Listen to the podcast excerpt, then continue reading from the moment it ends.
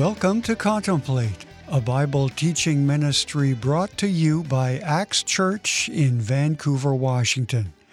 Pastor David Robinson is our teacher, and today begins the introduction to a new series called Rooted. Let's face it, it's tough to stand strong in our faith when the world is constantly trying to beat us down, but we can do it, and being rooted is the key. Here's Pastor David.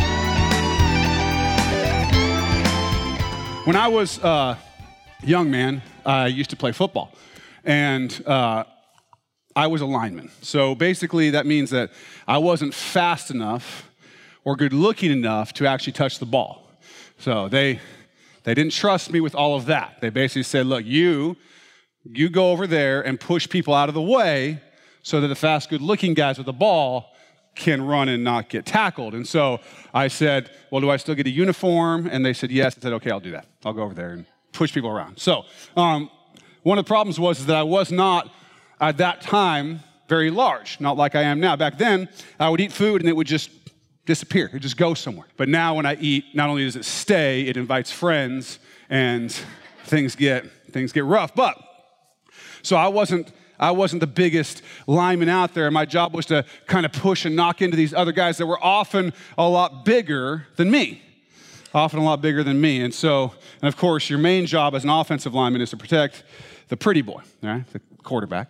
Um, because when he's trying to throw the ball, he doesn't want people, you know, running into him while he's trying to do that. That can be dangerous, and apparently it hurts. I don't know.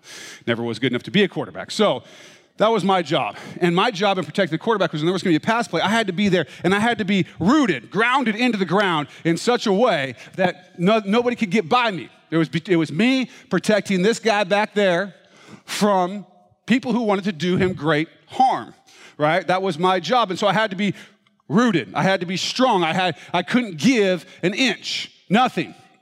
Now, one year I went to Western Washington University's football camp.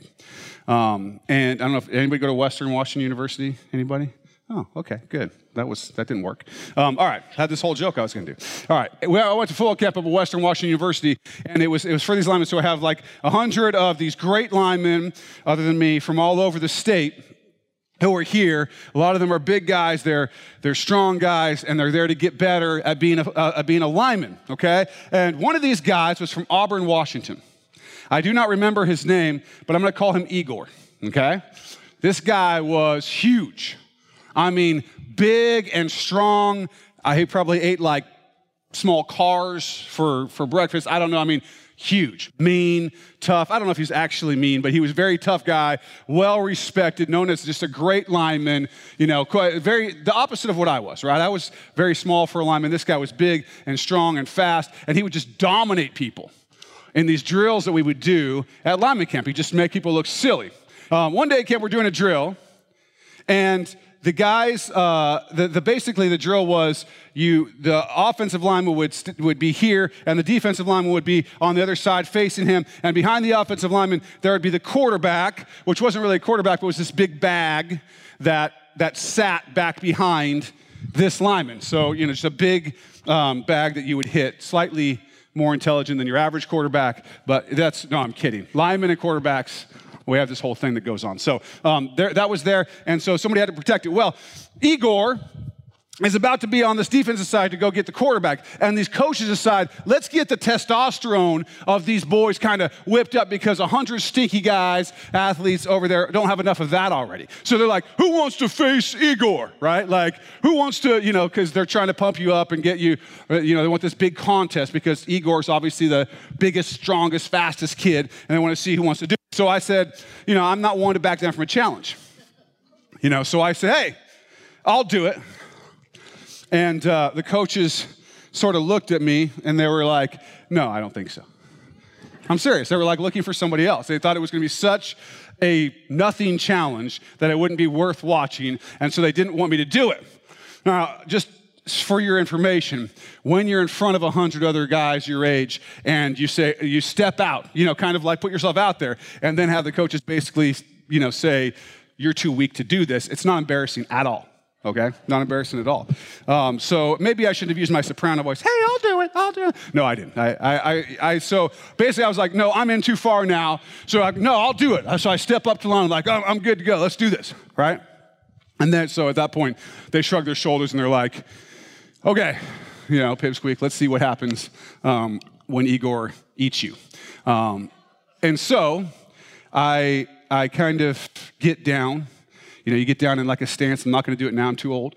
Um, but you get down in the stance and you sort of get, get ready to go, right? And, and so Igor's thinking, I'm going to get that fake quarterback, and I'm thinking, I'm going to get these legs rooted in strong and I'm going to stand strong and this guy's not getting anywhere. I don't know if you've ever seen those cartoons where the bull is like getting ready to, and there's like smoke coming out his nostrils. That was me, right? That was me. I got that fixed. But it, it was, I, I, I was, I was ready to go. I was confident. Okay. I was confident. I'm looking straight in the eyes of this guy with no fear, like, I am going to show this guy all these people think that just because this guy is big and strong, he's going to beat me. I may not have been big and strong, but at least I was slow and awkward. So, you know, I, I was going to do this thing. So here I am, I'm sitting here. And I get locked in, he gets locked in, the coach blows the whistle or says hike or whatever happens to get this drill started. And I mean, normally what you'd do if you were Igor is you kind of try to go around one way or the other around the person to get to the quarterback. But Igor didn't go left and he didn't go right. He just came straight at me and I was like, bring it on, baby. And so I'm sitting there and here he comes. I mean, we just hit and we lock up face mask to face mask, shoulder pad to shoulder pad. And that lasted half a second. And as I was looking up at Igor, flying over the top of me to tackle this bag. I think he ate it. He just destroyed it. And I'm laying there on the ground looking up through two black eyes down a bloody nose. Not really. My face still looked amazing. It was just, I just uh, was embarrassed, right? I got knocked on my bottom. And what I realized was that my NFL career may not be what I thought it was going to be. Um, I, I, I started to rethink that, uh, that as a career plan. But the truth was, I wasn't ready for this guy. I wasn't ready for this guy. I hadn't done the work. I hadn't built the strength to be able to stand strong in the face of that kind of opposition. I may have been cocky. I may have thought that I could take this guy on. And I really did, by the way, think that I was going to win. Um, that's how, again, you know, how stupid I was, I guess. But I, I did not do the things that I needed to do to be able to hold my ground, to be able to be rooted in, to be able to, to stand there. The physical power, the physical strength wasn't there, and my opponent ate my lunch, right? He crushed me as a result of me not being ready. If a tree wants to be strong, it has to have wide and deep roots. They got to go deep in the ground to hold a tree strong, right? Because a tree is not supposed to move, right? They don't move around, they stay. They stay strong. If you've ever tried to move one, you'll know what I mean. They don't move very easily because they have roots. And the stronger the roots are, the stronger the tree is, the less likely that tree is to be moved. The roots are also how that tree gets water and nutrients into the plant, right? By having these roots. Listen to what the psalmist says in Psalm 1. It says, Blessed is the man who walks not in the counsel of the ungodly, nor stands in the path of sinners, nor sits in the seat of the scornful. But his delight is in the law of the Lord, and on his law he meditates day and night. He shall be like a tree planted by the rivers of water that brings forth its fruit in its season, whose leaf shall not wither, whatever he does shall prosper. But here's the other side it says, The ungodly are not so, but are like the chaff which the wind drives away. Therefore, the ungodly shall not stand in the judgment, nor sinners in the congregation of the righteous. For the Lord knows the way of the righteous, but the way of the ungodly shall perish. Now, listen the godly, those who delight in the law of the Lord, the king, right? The one we submit ourselves to, those who delight in that, who meditate on his law, they're like trees grounded in, can't be moved bearing fruit, all of that good stuff. They're not moved. They're strong, they're fruitful, they're effective. Their roots are planted deep and sure. But those who are ungodly, the wicked, they have no root at all. They're like chaff. I have a picture here. You can see that, trees by streams of water. It doesn't look like you're going to move those. On the other side, that stuff you see blowing in the wind, that's chaff. It's like the like a corn husk, like little pieces of corn husk that would float away, or wheat when you get the chaff separated out. It just blows in the wind. And so the wicked person, the ungodly, the person who doesn't submit himself to God, the person who doesn't say, God, you're king, who doesn't drive roots down in to the Lord, they're like chaff. They just fly away with the wind wherever culture is going, wherever way things are going, they fly around. This is why you have people who you know who 20 years ago thought very different things and were on very different side of things than they are now. And if you would have asked them certain things, they would have said, Well, I believe this, I believe that. And now they believe something else. And it's not necessarily because they've been convinced by logic and reason, but rather the other thing you'll notice is that everybody else also thinks the other way now, too. They just go with the wind. But the tree is planted, strong, it's rooted in, it doesn't go anywhere. And as believers, we're not to blow around wherever culture blows. We're to stand strong. Ephesians 6, 13 through 17 says, Therefore, take up the whole armor of God, that you may be able to withstand in the evil day, and having done all, to stand.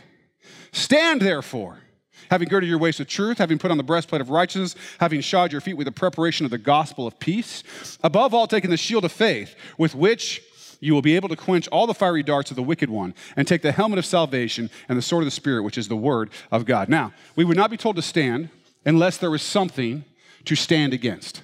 We would not be told to stand, it would not be made a big deal unless it was hard to stand right? Unless there were things, there was opposition, there were things pushing against us. And we're not only told to stand, but we're told how to stand. This is one of the passages that does it. We're to be rooted, and our roots must go wide and deep if we're going to stand.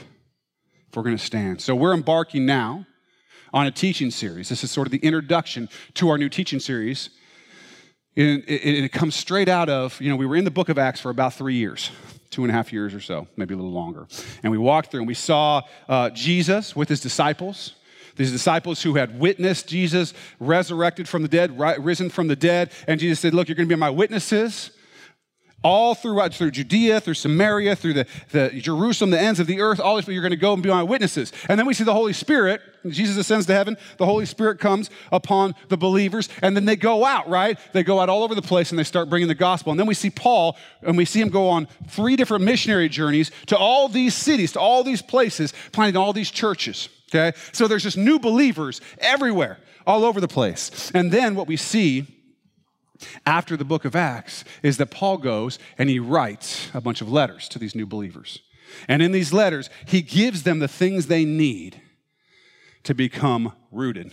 To go from the place of the joy of salvation and of knowing who Jesus Christ is in the gospel message to being rooted, rooted deep.